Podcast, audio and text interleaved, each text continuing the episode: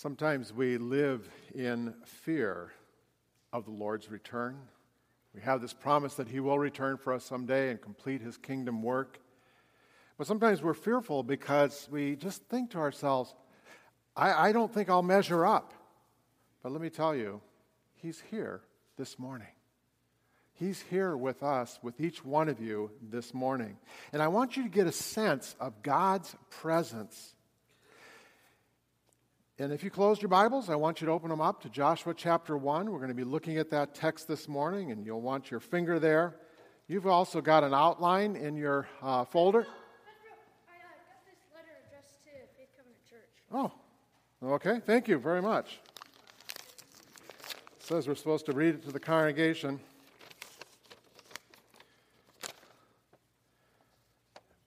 How are you? I just had to send you this letter to tell you how much that I love you and care about you. I saw you yesterday as you were walking with your friends. I waited all day hoping that you would walk and talk with me also. As evening drew near, I gave you a sunset to close your day and a cool breeze to rest you last evening. Then I waited, but you never came. Oh, yes, it hurt me but I still love you because I am your friend. I saw you fall asleep last night, and I longed to touch your brow and to spill moonlight upon your pillow and your face. And again I waited, wanting to rush down so that we could talk. I have so many gifts for you. You awakened late this morning and rushed off for your day. My tears were in the rain. Today you looked so sad, so alone. It makes me my heart ache because I understand. My friends let me down and hurt me many times also, but I love you. I try to tell you in the quiet green grass, to whisper in the leaves of the trees, and to breathe it in the color of the flowers. I shout to you in the mountain streams and give the birds their songs to sing. I clothe you in the warm sunshine and perfume of the air. My love for you is deeper than the, the oceans and bigger than the biggest um, want or need that you might ever have. We will spend eternity together in heaven. I know how hard it is here on earth. I really understand because I was there and I want to help you. My Father wants to help you too. He's that way, you know. You're not alone, He is always with you. Just call me, ask me, talk to me. It's your decision. I have chosen you, and because of this, I will wait, because I love your friend Jesus. He's here. He's here in our midst this morning. God is with us in every task, every walk of life. And we've been doing this series in the Gospel of Mark, and I couldn't help but think, you know, we need to reflect on how God is with us so that as Jesus mentors his disciples in the Gospel of Mark, as he mentors us as his disciples in our world today, that we will experience God's witness, God being with us, that tremendous promise that God gives us. And we see in our text that was read for us by Mark this morning, we see that God is with Joshua. Joshua was one of his leaders, and we'll get into a little more of his story in a moment. But his task, his assignment that was given to him by God of what he was to do, we read about in the first four verses there of Joshua chapter 1. But then in verse 5, we read, No one will be able to stand up against you all the days of your life. As I was with Moses, so I will be with you.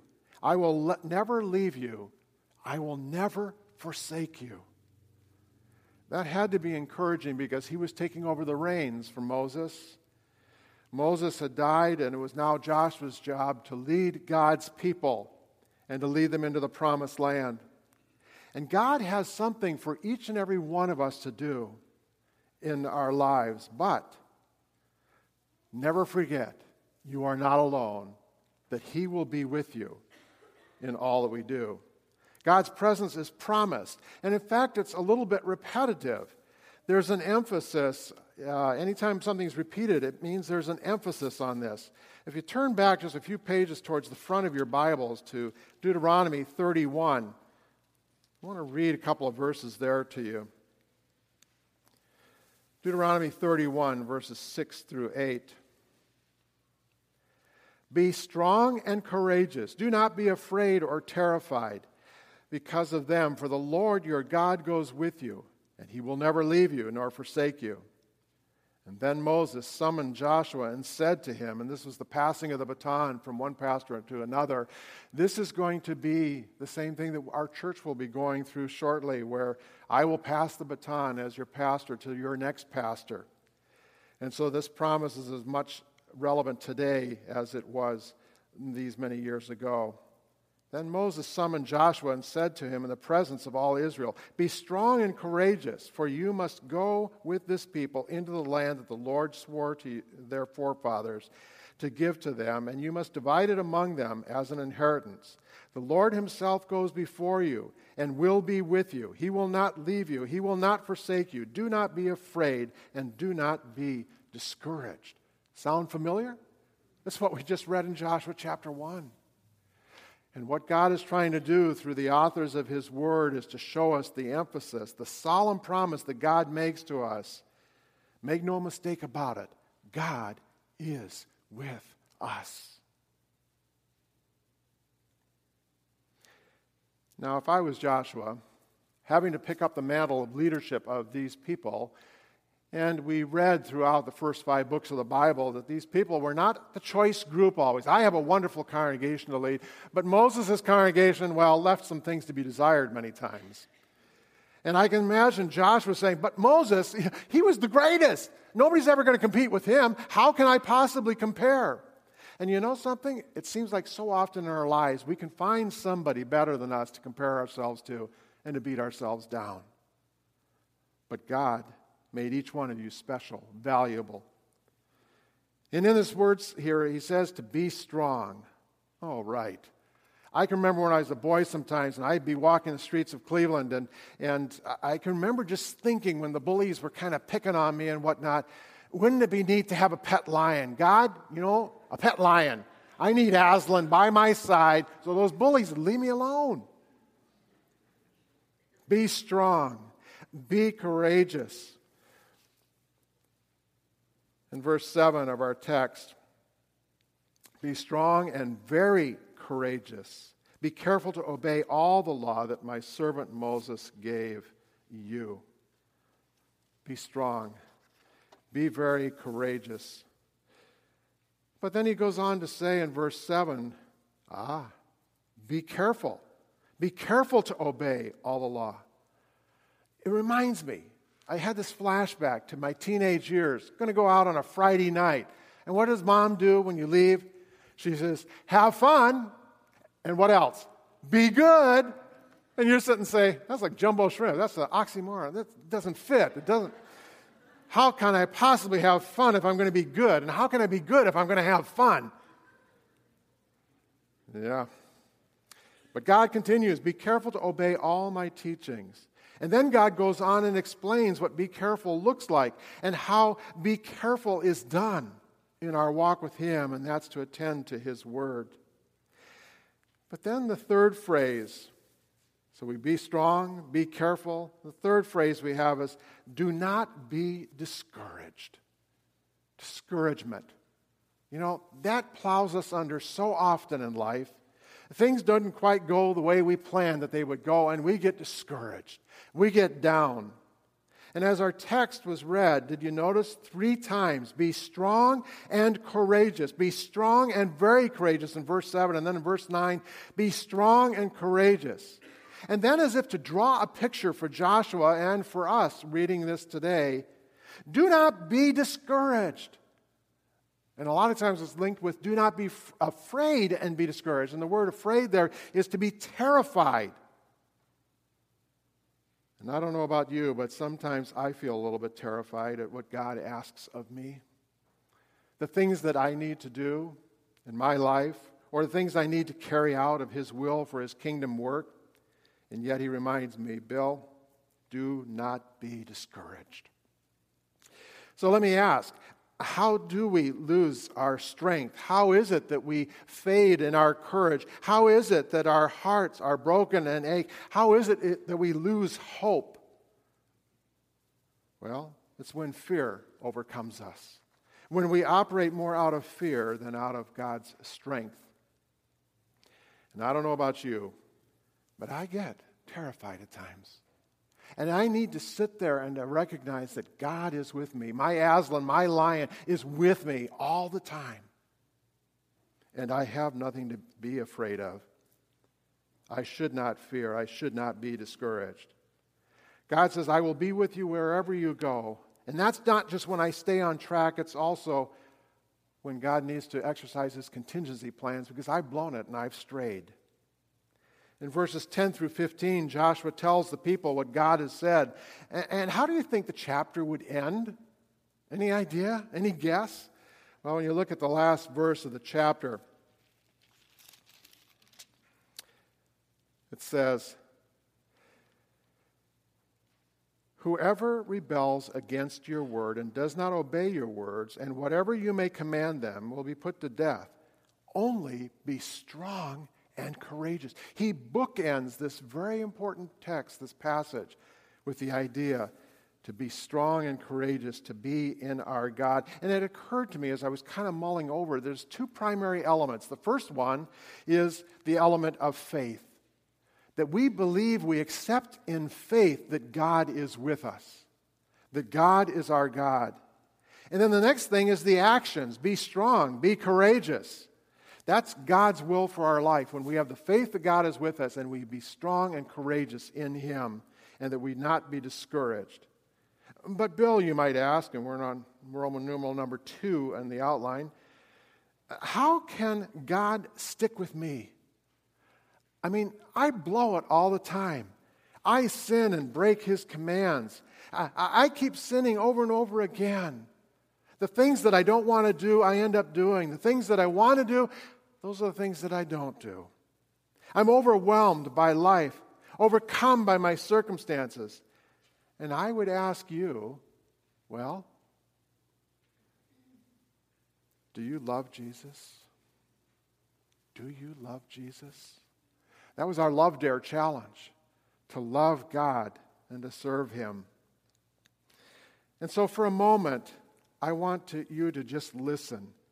I want you to soak in the hot tub of God's Word, and I want to share Psalm 91 with you. If you want to look at it and follow along, you can. Psalm 91.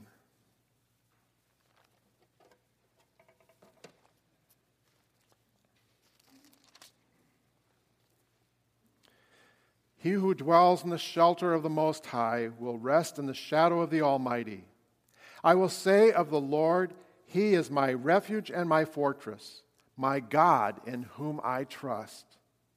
Surely He will save you from the fowler's snare and from the deadly pestilence. He will cover you with His feathers, and under His wings you will find refuge. His faithfulness will be your shield and rampant. You will not fear the terror of night, nor the arrows that fly by day, nor the pestilence that stalks in the darkness, nor the plague that destroys at midday. A thousand may fall at your side, ten thousand at your right hand, but it will not come near you. You will only observe with your eyes and seek the punishment of the wicked. If you make the Most High your dwelling, even the Lord, who is my refuge, then no harm will befall you, no disaster will come near your tent. For he will command his angels concerning you to guard you in all your ways. They will lift you up in their hands so that you will not strike your foot against a stone. You will tread upon the lion and the cobra. You will trample the great lion and the serpent. Because he loves me, says the Lord, I will rescue him. I will protect him, for he acknowledges my name. He will call upon me, and I will answer him. I will be with him in trouble. I will deliver him in honor. With long life will I satisfy him and show him my salvation. Powerful, powerful words. And so, God promises that He will be with us. And God says that He will rescue and protect us no matter what. And then He asks of us that we be strong, that we be careful, and that we not be discouraged. Jeremiah the prophet, chapter 31, verse 3.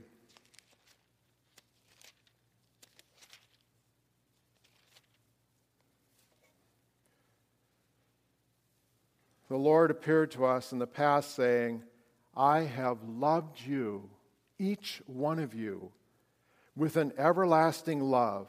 I have drawn you with loving kindness. Do you believe it? Do you live like you believe it?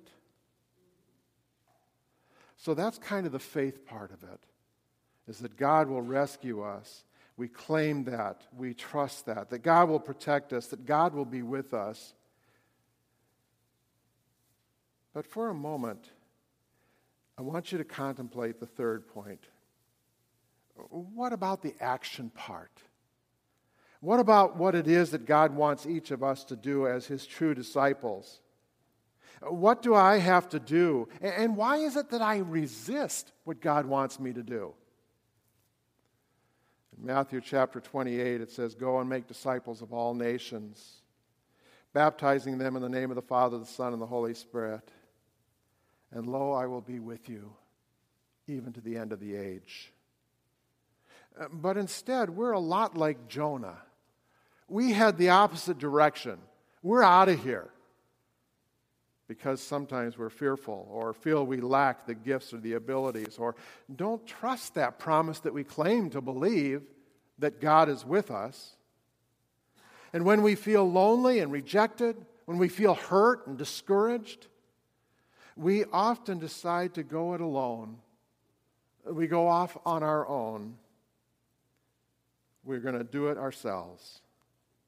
Uh, we're like the people in Acts chapter 7 when Stephen was brought to trial and going to be stoned.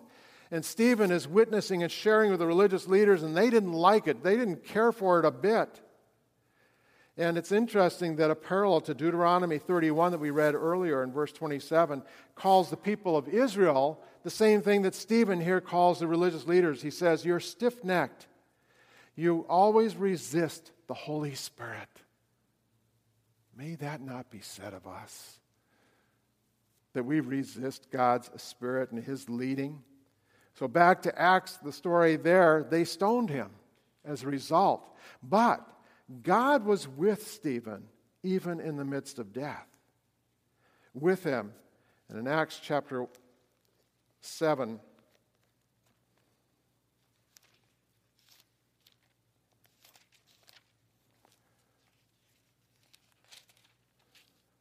verse 55 and 56. But Stephen, full of the Holy Spirit, looked up into heaven and saw the glory of God and Jesus standing at the right hand of God. Look, he said, I see heaven open, and the Son of Man standing at the right hand of God.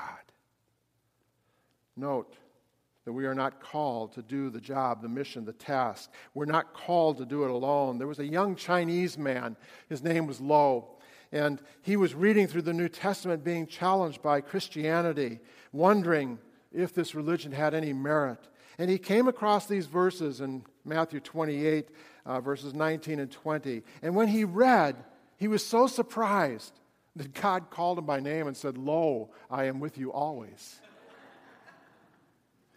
Each of us could plug our name in there. Bill, I am with you always. And each of you could plug your own name in. Just as Lo, when he read that, thought that God was speaking specifically to him. This verse, God's word, became all the more real to this young Chinese man. My fellow believers in Jesus Christ, you can put your name in that verse and claim the promise of God that He is always with you.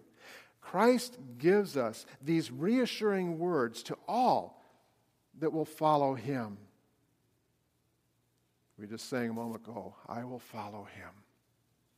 Will we?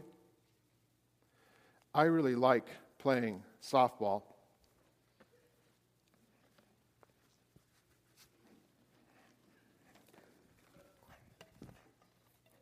I love playing softball. I, I, started with baseball and so on. As I got older, I did softball and so on. But it's really hard to play by yourself.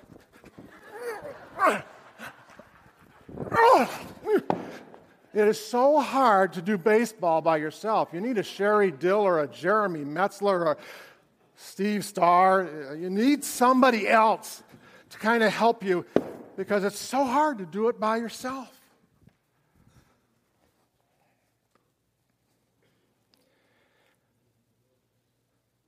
We need one another. We need our Lord. I'm getting too old for this. I'm reminded of a man who had a really, really bad day and he got really hurt very badly. And, well, let me share the story. When a man was asked to fill out group insurance forms to explain how he received so many injuries that he's claiming, uh, this is what he replied I'm writing in response to your request concerning block number one on the insurance form, which calls for the cause of my injuries. So I put down there that I tried to do the job alone. You said you needed more information, so I trust this following will be sufficient. I'm a bricklayer by trade. And one day I was working on this building alone and laying brick, and I had about four, uh, about 500, 600 pounds of brick left over. And so I thought it'd be so hard to carry that all down the stairs, you know, brick by brick type of thing. And there was this big barrel up there, and I thought, well, okay, I'll hook that up to the pulley here. I'll have this uh, barrel, I'll load it full of bricks, and I'll send it over the side there, and so on. And so I secured the end of the rope at the ground level and went to the top of the building, loaded in the bricks, and uh, then, ensuring a nice slow descent, I went down to the bottom and released the rope. But as you will note in block number six of the insurance form, I weigh 150 pounds. Due to the shock of being jerked off the ground, I lost my presence of mind and forgot to let go of the rope. oh, we're not done yet. Between the second and third floor, I met the barrel coming down. This accounts for the bruises and contusions on my upper body. Regaining my presence of mind, however, I held tightly onto the rope now and proceeded rapidly up the side of the building, not stopping until my hand was jammed into the pulley. This accounts for my broken thumb and bruised hand. Despite the pain, I retained my presence of mind and held tightly onto the rope, but at the same time, the barrel hit the ground, broke open, and dumped the bricks, the contents, all over. And as I recall, my weight again uh, on the line there, um, the barrel only weighed about 50 pounds and I weigh 150. So, as you can guess, I began a rapid descent, and the vicinity of the second floor, I met the barrel on its way up. This explains the injuries to my legs and lower body. Slowed only slightly by this, I continued my descent, landing on the pile of bricks. Fortunately, my back was only sprained, and the internal injuries were minimal. I'm sorry to report, however, that I lost my presence of mind and let go of the rope the empty barrel came back down the side of the building, crashing down on top of me. I trust this answers your concerns. Please know that I'm finished trying to do the job myself. May that never have to happen to us. May we learn from his experience that we're not in this alone. God and his Spirit are with us. Jesus had been sharing some difficult times with his disciples, including the prediction of his death. And he leaves the disciples and us with these words in John's Gospel, chapter 16, verse 33 I have told you all these things. Why? That you might have peace. You see, in the world you will have trials and troubles and tribulations, but fear not. I have overcome the world. Jesus whispers to us I am with you. In this hour of deepest need, I am with you. And when the way is dark and lonesome, I am with you. I will lead you. Christ goes with us, In Mark's gospel, in the next few weeks, together, we're going to see how he works with his disciples, how he builds in the confidence that, in fact, he is there, that he is with them and will be with them, and even when he physically needs to leave, that he will leave the Holy Spirit to be God's presence within them. And as we walk the path with Christ's disciples and learn how to be true disciples of the Lord, living for our Lord, we must claim God's promise to be strong, to be courageous, to not be discouraged, and to claim the promise that God is with us. And so the question is are you living like God is with you? Let's pray. Lord, thank you that you do not abandon us. That whatever our circumstances, you never leave us, you never forsake us. God, the world is troubled and not at peace. Father, may we be your agents of peace, courageous and strong. May we lead to people to your promised land. We pray this in your great name.